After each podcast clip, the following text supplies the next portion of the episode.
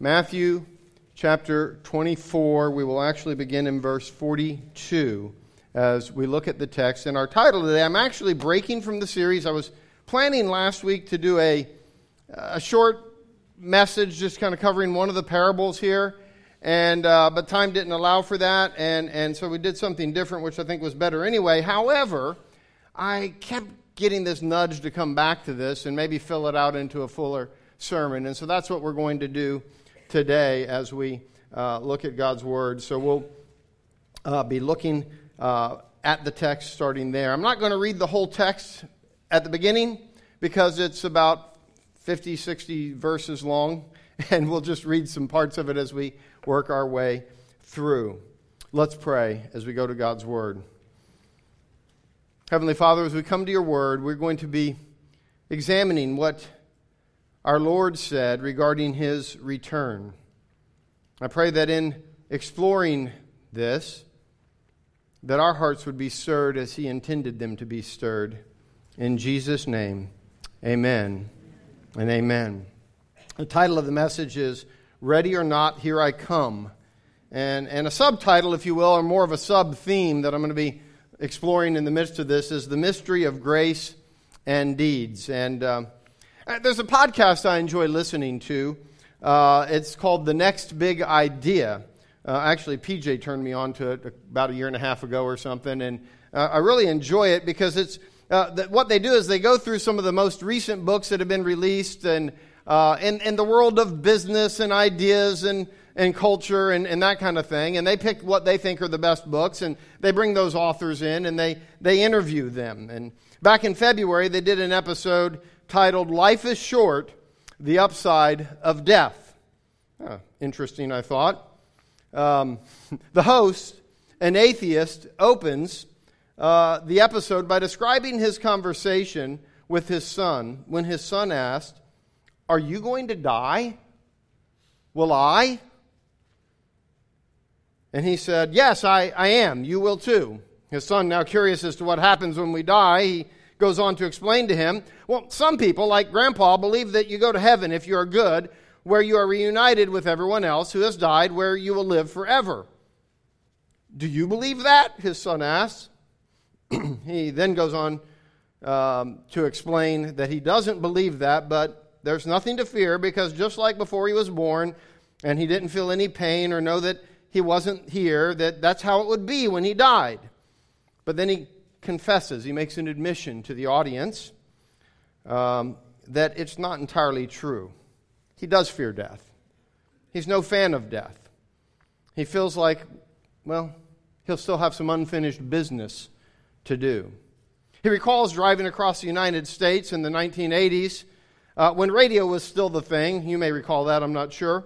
And listening to local talk shows as he went through various towns. And one show, they were talking about death, and the, a caller captured his own uneasiness. He said, I'm 80 years old and likely to die fairly soon, but I'm not ready to leave the party. I'm not ready to leave the party.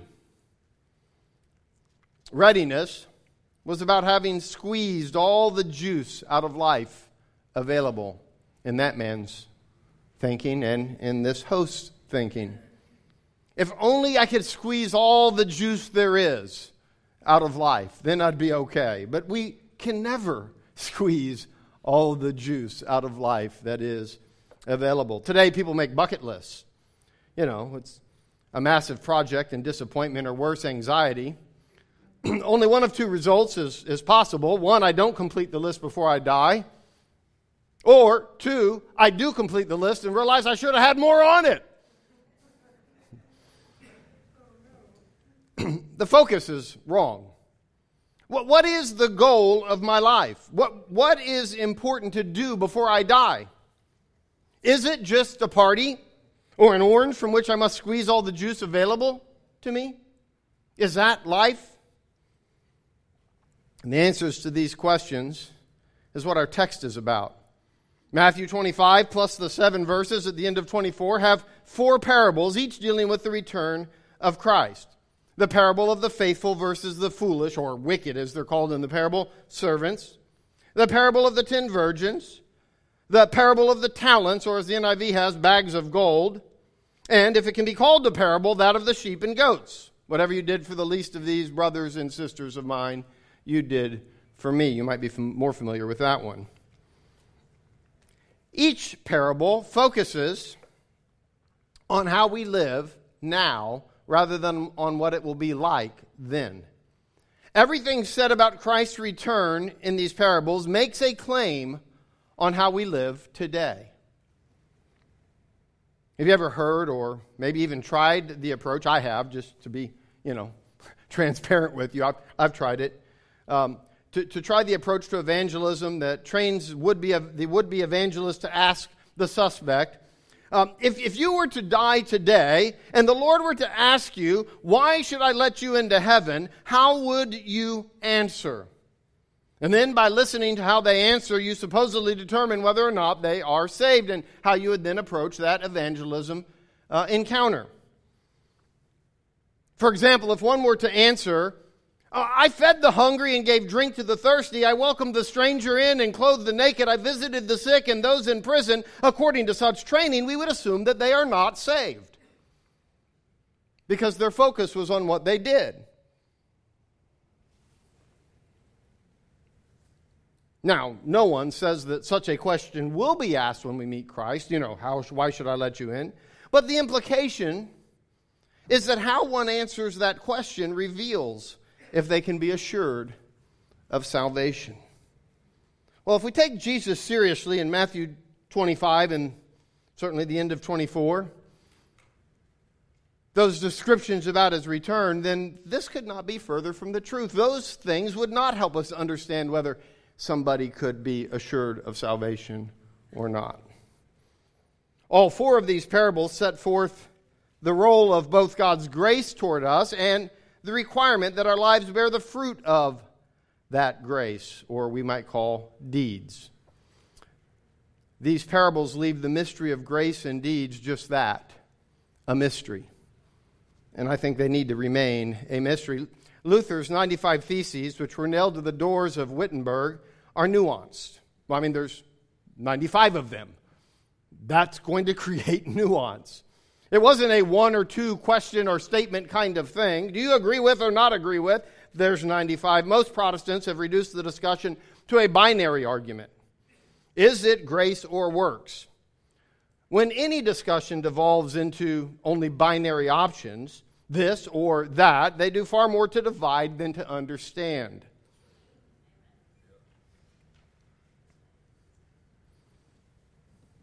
One seeks not to understand their opponent in those kinds of discussions. They seek to categorize them so that they don't have to understand them. But Scripture pushes us away from such kind of thinking. Take the nature of Christ, for instance. We believe he is 100% God and 100% man, which by all human reason is impossible, but we still believe it. It requires the ability to get out of the binary of he's either God or man. We say he's both and he's all of both. Or how about the Trinity? We believe that there is one God and only one God. We believe that there are three persons the Father, the Son, and the Holy Spirit, who are all God. And if you think only in binary, you end up in a cult. I think the Catholic Church at the time of the Reformation had it wrong. They believed salvation is some sort of mixture between grace and works. That's how you achieved it. The Reformers thought it was all of grace. The reformers were correct as far as that discussion goes, but we've missed the fact that the reformers believed that it was 100% grace and that good deeds were absolutely essential. See thesis number three of the 95 Theses. To be clear, good deeds are not meritorious, but they are essential. That requires nuance and the acceptance of mystery. We'll explore this mystery in these parables under three headings. I'm, I'm sorry, four headings faithful or foolish, lit or unlit, lavish or loath, sheep or goats. And if you didn't catch all that, that's okay. We're going to cover them as we go. So, faithful or foolish. When will the end of the age be? Hmm. Chapter 24 in Matthew's Gospel, the one that starts with all the signs and wars and rumors of wars and earthquakes, you know that one? It begins with a statement by Jesus as they're walking uh, around the temple and they can see the temple from where they are. And, and, and, and he says, Oh, by the way, you see, you see this massive building project, which in, Jew, in the Jewish mind, according to Jewish lore, it was impossible to destroy the temple. It was built that well, Herod's temple specifically, the one they were looking at. In fact, they would have equated it with the end of the world. It would only be destroyed if the world came to a complete end. That would be the only possible way it could occur. And so Jesus just makes the passing comment Oh, do you see all of this? There's going to come a day when there'll not be one stone left upon the other. Well, that had their attention. And so they asked the obvious question When will that be? And so Jesus sets out to answer that question. Now, they, they ask a kind of nuanced question in that they, ask, when will these things be? And what will be the sign of your coming and of the end of the age? They kind of mixed it all together because they assumed that was one thing. That's why Mark and Luke actually only have one question. When is this going to be destroyed? That's the only question they record. But it's also the only answer they give. But Matthew does more. He takes their nuance and he shows the answer to both sides of that question. And so after Jesus spends 35 verses, or take off the three where they ask the question, the rest of that beginning of chapter 24, answering the question, when will this temple be destroyed? He then transitions to the other part of the question.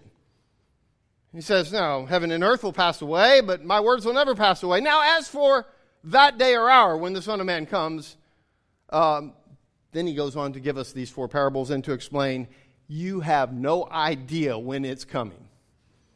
Period. It's going to be a long time from now, and you will least expect it when it comes. Just as in the days of Noah, he goes on to say. And they didn't know that judgment was coming to sweep them all away, so it will be when judgment is coming here.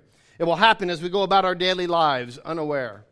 Therefore, the implication is how we live our lives is of the essence. That is how we are to be ready. So, Matthew 24, verse 42, we begin the first parable. Therefore, keep watch, because you do not know on what day or, uh, your Lord will come. But understand this if the owner of the house had known what time of night the thief was coming, he would have kept watch and would not have let his house be broken into. So you also must be ready, because the Son of Man will come at an hour when you do not expect him. Note the emphasis being ready. Who then is the faithful and wise servant whom the master has put in charge of, his, uh, of the servants of, in his household to give them their food at the proper time? It will be good for that servant whose master finds him doing so when he returns. Truly, I tell you, he will put him in charge of all his possessions. But suppose that servant is wicked and says to himself, My master is staying away a long time. And then he begins to beat his fellow servants and to eat and drink with drunkards.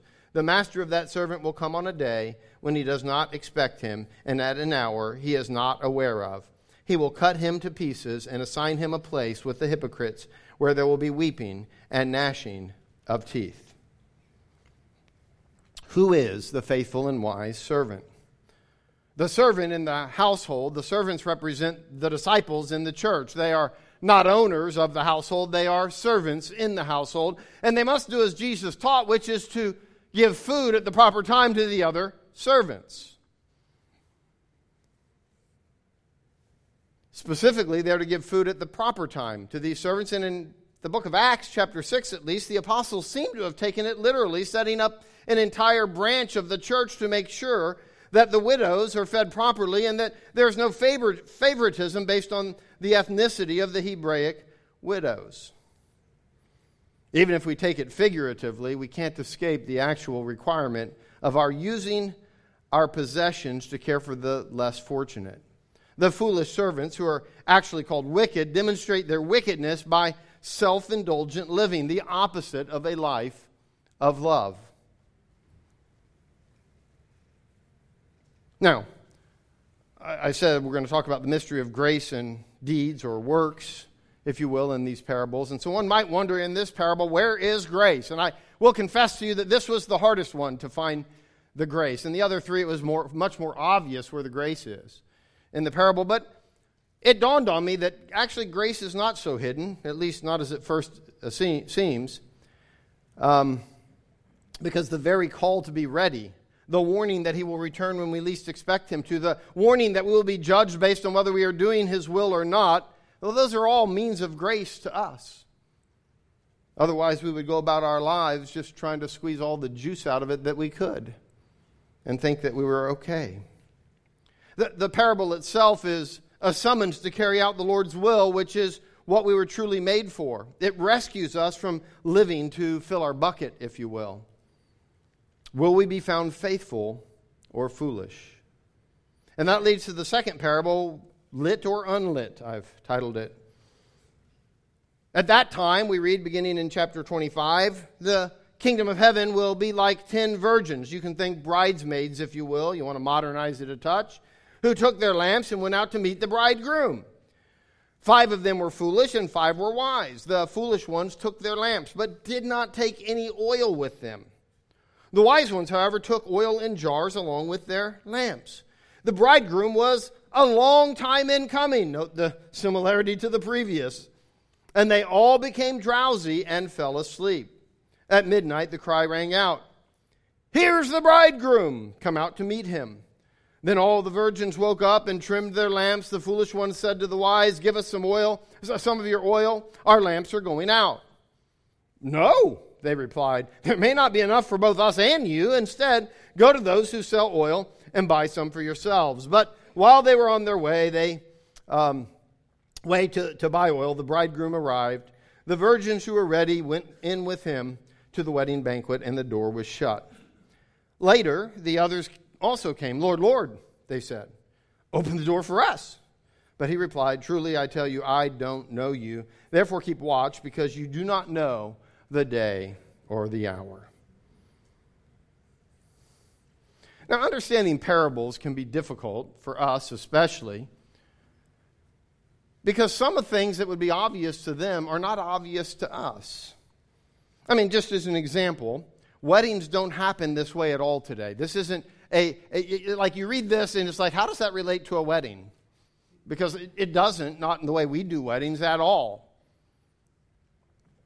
And, and, and, well, keeping watch with lamps isn't part of our culture today. We would rather speak of surveillance cameras, security systems, and radar and, and that kind of thing. We wouldn't think of lamps and with which to watch.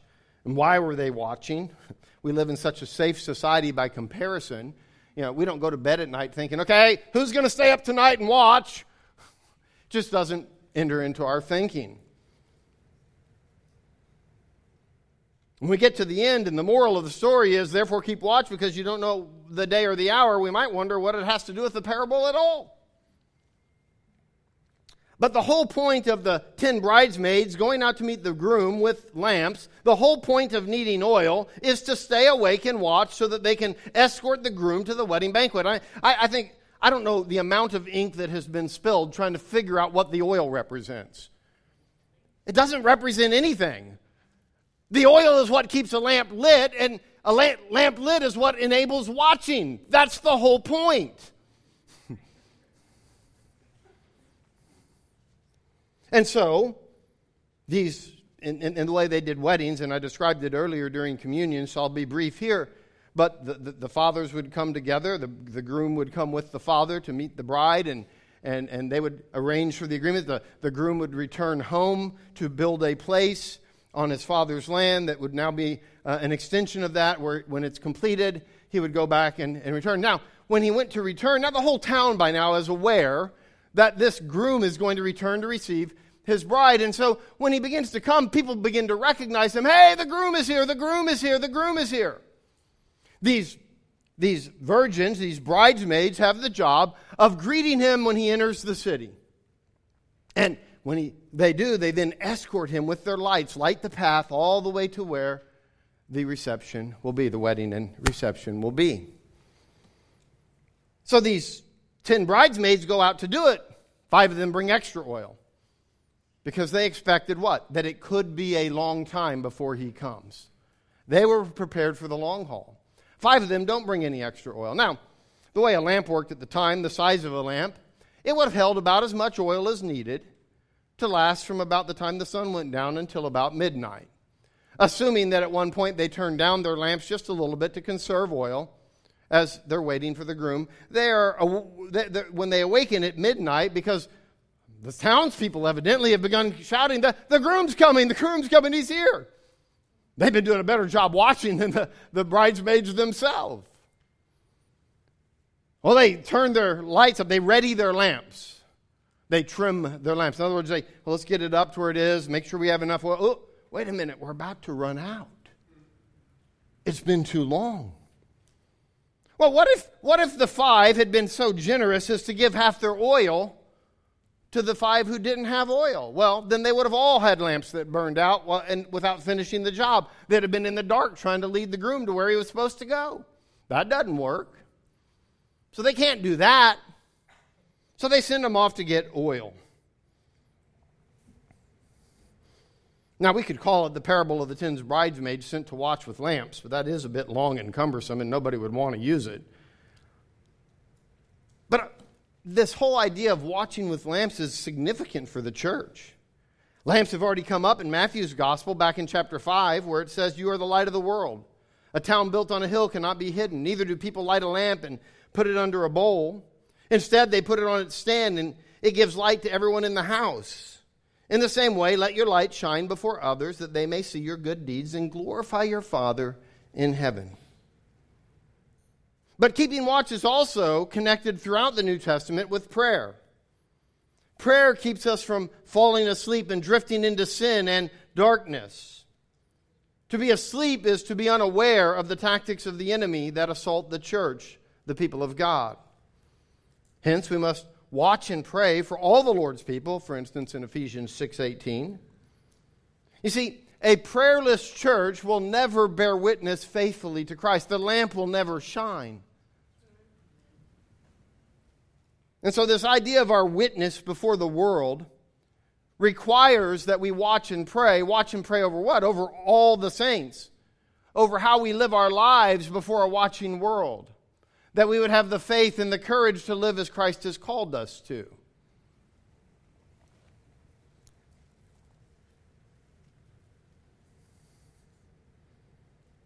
So, prayerlessness would lead to living in darkness and our lamps, our witness, going out. Hence, the very reason for our existence drying up and going away.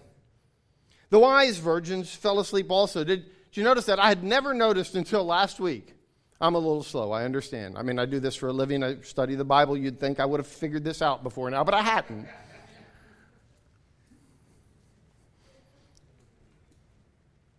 They all fell asleep. They all failed at their essential task to watch. Problem number one with watching is falling asleep. You can't watch while you are asleep. And grace is so evident because the townspeople, somebody's crying out, Here comes the, the groom. And wakes them all up. Thank God that God gave them grace because otherwise they would have all slept right through the whole event. We have grace from God even when we've fallen asleep. Thanks be to God. Amen? Which is good because we all have fallen asleep from time to time. That's, that's for sure. The difference came in their preparation, in their expectations, which impacted their ability to respond. You see, they knew it would be long and hard. Even though they fell asleep, when they woke up, they were prepared at least for long and hard. They were ready to endure. We see that grace in verses 6 and 7. At midnight, a cry rang out, Here comes the bride, come out to meet him. Then all the virgins woke up and trimmed their lamps.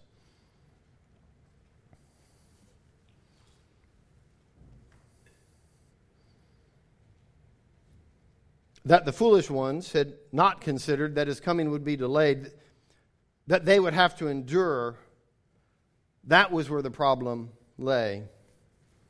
They were disillusioned by the delay, if you will. How does this parable call us? What does it say to us? It calls us to be ready. Through it, we hear the voice, here's the bridegroom, come out to meet him. It, it calls us to let our light shine in the world that we might also be those who escort him into the celebration. We, we may have fallen asleep. But if we were serious about following the Lord to begin with, we shake ourselves awake and rejoice that we did indeed plan for the long haul and we get back in the game. We prepare ourselves for letting our light shine that people might see the coming bridegroom. It calls us to attend in prayer to our deeds, that we would shine light in a dark world, preparing the way for our King. And we'll talk more about how it calls us to prayer and how to pray in such a way under point four. But it calls us to attend to, in prayer to our deeds. Will we be found lit or unlit? Watching and praying, attending to our witness, or dark, asleep? And that leads to our third heading lavish or loathe. And this is the parable of the bags of gold. I love how the NIV translates instead of talents, bags of gold. We've heard the parable of the talents how many times in our lives? And there's a couple of problems with the, the translation talents. I mean, it's a very literal translation. They're talents. I mean, there's no problem there. That's what they were. The problem lies in the fact that there's an English word for talent, and we confuse the two, and they have nothing to do with each other. So we think the parable's all about how we use the gifts that God has given us. God bless you. That's a wonderful message. It's not what the parable's about. but it's all about translation and the confusion that goes with that. I mean, it's a fine thing, but it's not what it's about. And the second problem with the translation talent none of us have any idea what a talent is. I don't. It's kind of like saying a trillion dollars. Like, do you really think you know what a trillion dollars is? You don't. You can't comprehend that much money because it's a boatload of money. And you'll never run out, at least not until some inflation hits again. It might at some point. Maybe we'll all know what a trillion is, but then we'll have to change the analogy, right? Because it'll get too big. It's just an absurd amount of money.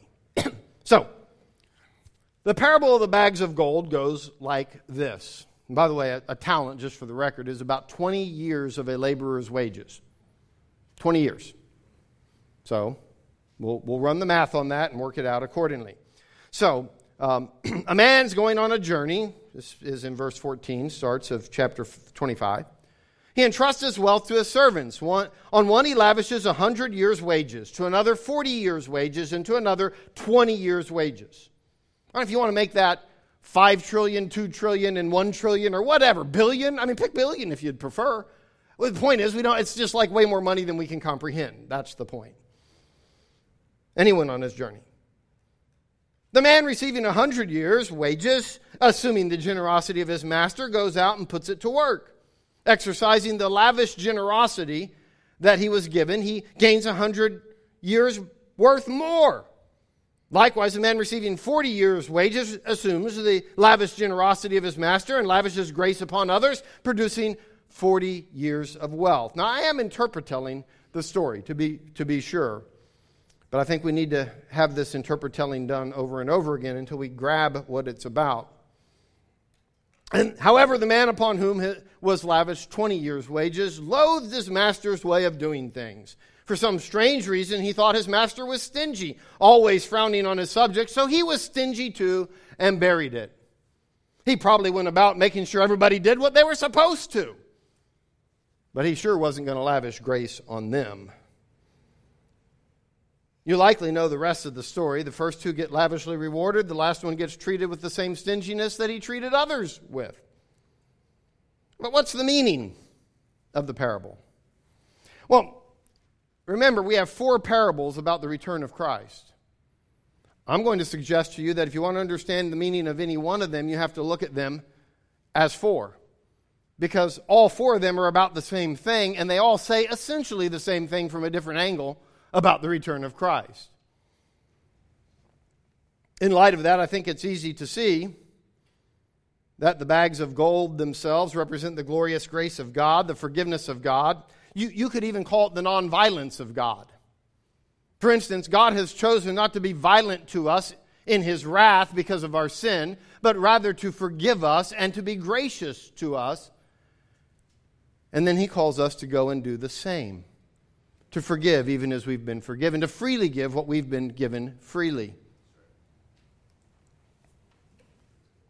From Luke 7, we know that the one who has been forgiven much loves much, and the one who's been forgiven little loves little. In this parable, the one who perceived that he had received little doubted the grace of the Lord. Although he had still been given 20 years' wages, there's evidently some idea that he thinks his master is stingy. Maybe it was a comparison game. I don't know. The ones who received much grace went out distributing that grace to others. They were not doing works of the law, but works of grace that flow from hearts that are rich in God's grace. But, but they are surely works, they're deeds. They're good. They're just not based on the law, they're based on the love of Christ. What is clear is this that what one does with the lavish grace they have received dramatically impacts how they will be judged. What one does with the lavish grace they have received dramatically impacts how they will be judged. Do you see God's lavish grace on us and distribute it freely, or loathe his generosity to others? this leads to the final parable sheep or goats. Sheep or goats. The most well known, of course, of these, I think, is here. In Matthew 25, verse 31 through 46, we have one of the clearest descriptions of the judgment of Christ available. Arguably, the only description of the judgment of Christ given to us in all of Scripture. Other texts speak of that judgment seat and even summarize what will happen. For instance, in uh, 2 Corinthians 5, we read, We must all appear before the judgment seat of Christ so that each of us may receive what is due us for the things done while in the body, whether good or bad. So that, that summarizes what's going to happen, but it doesn't tell us what it's going to look like. How is that going to take place? The only thing, place that I'm aware of, and if you can find one, please inform me because I haven't found one, that, that describes how that would take place is this parable, if you will. And I'm not sure that it can be called a parable because everything about it, except the simile that, like sheep and goats being placed on the right and left, it's talking about people and the king, and it's very real. It's very literal in, in how it's presented. So, uh, parable, maybe. Metaphor or simile in, entwined into a description, yes. Some of the above. But here, here's what we get. Verse 31. When the Son of Man comes in his glory and all the, the angels with him, he will sit on his glorious throne. All the nations will be gathered before him, and he will separate the people one from the other, as a shepherd separates the sheep from the goats. He will put the sheep on his right and the goats on his left. The king will say to those on his right, Come, you who are blessed by my Father, take your inheritance, the kingdom prepared for you since the creation of the world. For I was hungry, and you gave me something to eat. I was thirsty, and you gave me something to drink. I'm going to pause for just a minute. If, as I proposed earlier, the four parables relate to each other in terms of different facets of the same thing, when he gathers his people and separates the sheep from the goats, he turns to those on the right. Come, you who are blessed by my Father, take your inheritance, the kingdom prepared for you. If I look at the previous bag of gold parable, these are the ones who have received all this that was given to them, right? And now they're going to find out what they did with it. Well, here's where we see what was supposed to be done with it. This is how it is multiplied. Okay? Okay, so back into the text, verse 34. The king will say to those on his right, Come, you who are blessed by my Father, take your inheritance, the kingdom prepared for you since the creation of the world. For I was hungry, and you gave me something to eat. I was thirsty, and you gave me something to drink. I was a stranger, and you invited me in. I needed clothes, and you clothed me. I was sick, and you looked after me. I was in prison, and you came to visit me. Notice how they are lavishing grace on others. They're not stingy. The righteous will answer him, Lord, I'm sorry, when, when did we see you hungry and feed you or thirsty and give you something to drink? When, when did we see you a stranger and invite you in or needing clothes and clothe you? When, when did we see you sick or in prison and go to visit you? The king will reply, Truly I tell you, whatever you did for one of the least of these brothers and sisters of mine, you did for me. Now, this is followed by the same iteration to those on the left, except that they did not do. They in turn ask when they didn't do that, and are likewise told that whatever they did not do for the least, they did not do for him. You see, their response is merely a negation of the first groups. Whereas the first group had not been keeping track of deeds done as if it were some kind of tally to earn rewards, and therefore did not realize what they had actually done. They were just living in God's lavish grace. They, weren't keeping track of what they were doing as if it was somehow meritorious of something. They're just living in that grace. But the second group was keeping a tally. They were incredulous. When did you see, when did we see you hungry and not feed you? Or thirsty and not give you something to drink? Or a stranger, or sick, or naked, or in prison? Almost a, how dare you accuse us of not doing it? It's as if they were keeping track, as if it were meritorious. You aren't going to call us into question. Apparently, they did well in all but the most insignificant moments, the least, which they either thought that they got away with, or more likely, they didn't even notice had happened.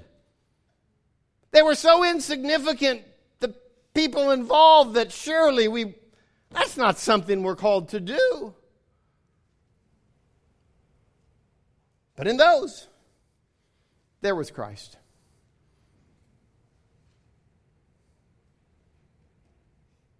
He evidently wasn't in all the ones that they did to be seen by others or to keep track of for their own tally.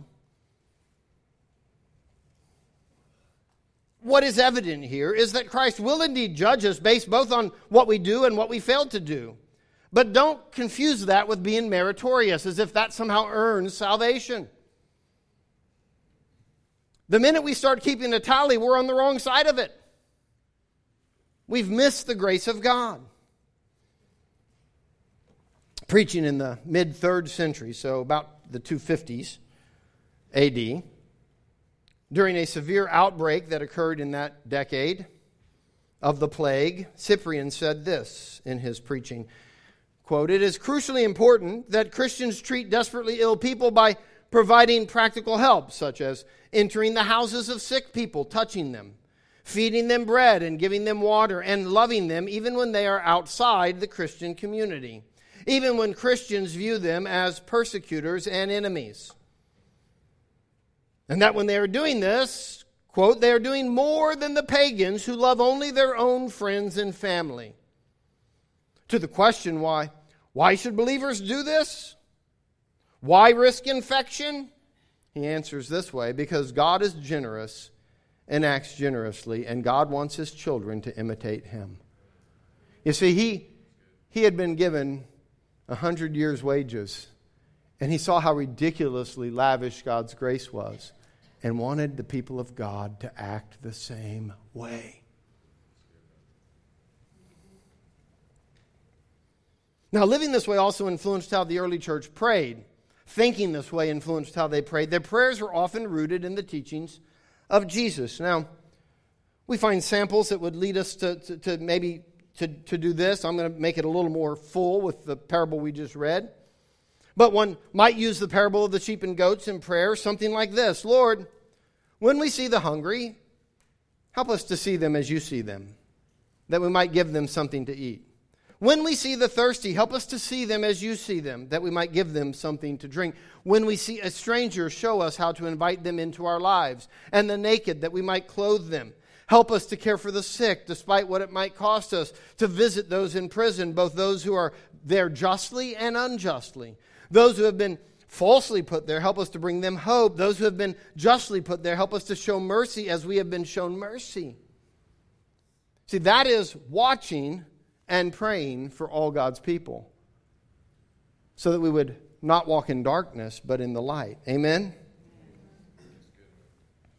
See, the early church understood that living in obedience to Jesus was essential to our witness. It's not meritorious, it's essential to our witness, our very reason for existence. To, to being a light in the world, to letting our light shine. And they also understood our tendency to slumber. Maybe you're aware of that too. I am. we, we do have this tendency to slumber, to fall asleep and not take up our calling to live this way. So we need the, the grace that the five wise, quote unquote, bridesmaids were given. Wake up! oh, yeah, that's right. We're, we've got a job to do. Let's wake up. We have a job to do. Amen? What is the goal of my life? What is important to do before I die? Is it to squeeze all the juice out of it that I can? To indulge myself in all I want to do? Or to faithfully love others as Christ did? To be ready with our lamps lit, watching in prayer? Or to be lavishing the lavish grace of God on others which we have received? I think it's to be, as it were, sheep who have fed, given drink to, clothed, welcomed in, and visited the least of Jesus' household. In these four parables, as I noted at the beginning, everything said about Christ's return makes a claim on how we live today. And at its core, it's about our witness in, in this world. Being a faithful gospel witness is about more than having the right gospel. And that's our mission statement be a faithful gospel witness for this generation and the next. But it's about more than having the right gospel. It does include that, to be sure. It also means living that gospel. As with the ten bridesmaids, we hear the call.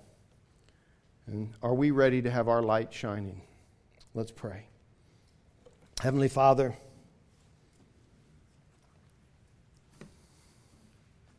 help us to be ready.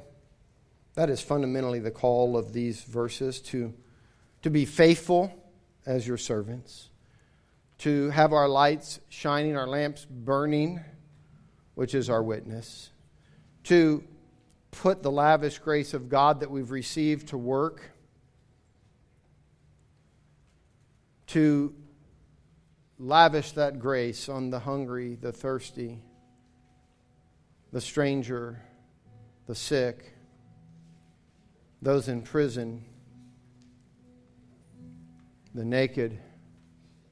Lord, help us to lavish grace on all we meet, the least of these. And, and let us do it without having to identify them so that we know we're doing it, but rather let us just be so conscious of your grace to us that it overflows without our even thinking about it. That our hearts are bent to love the least of these. In Jesus' name. Amen.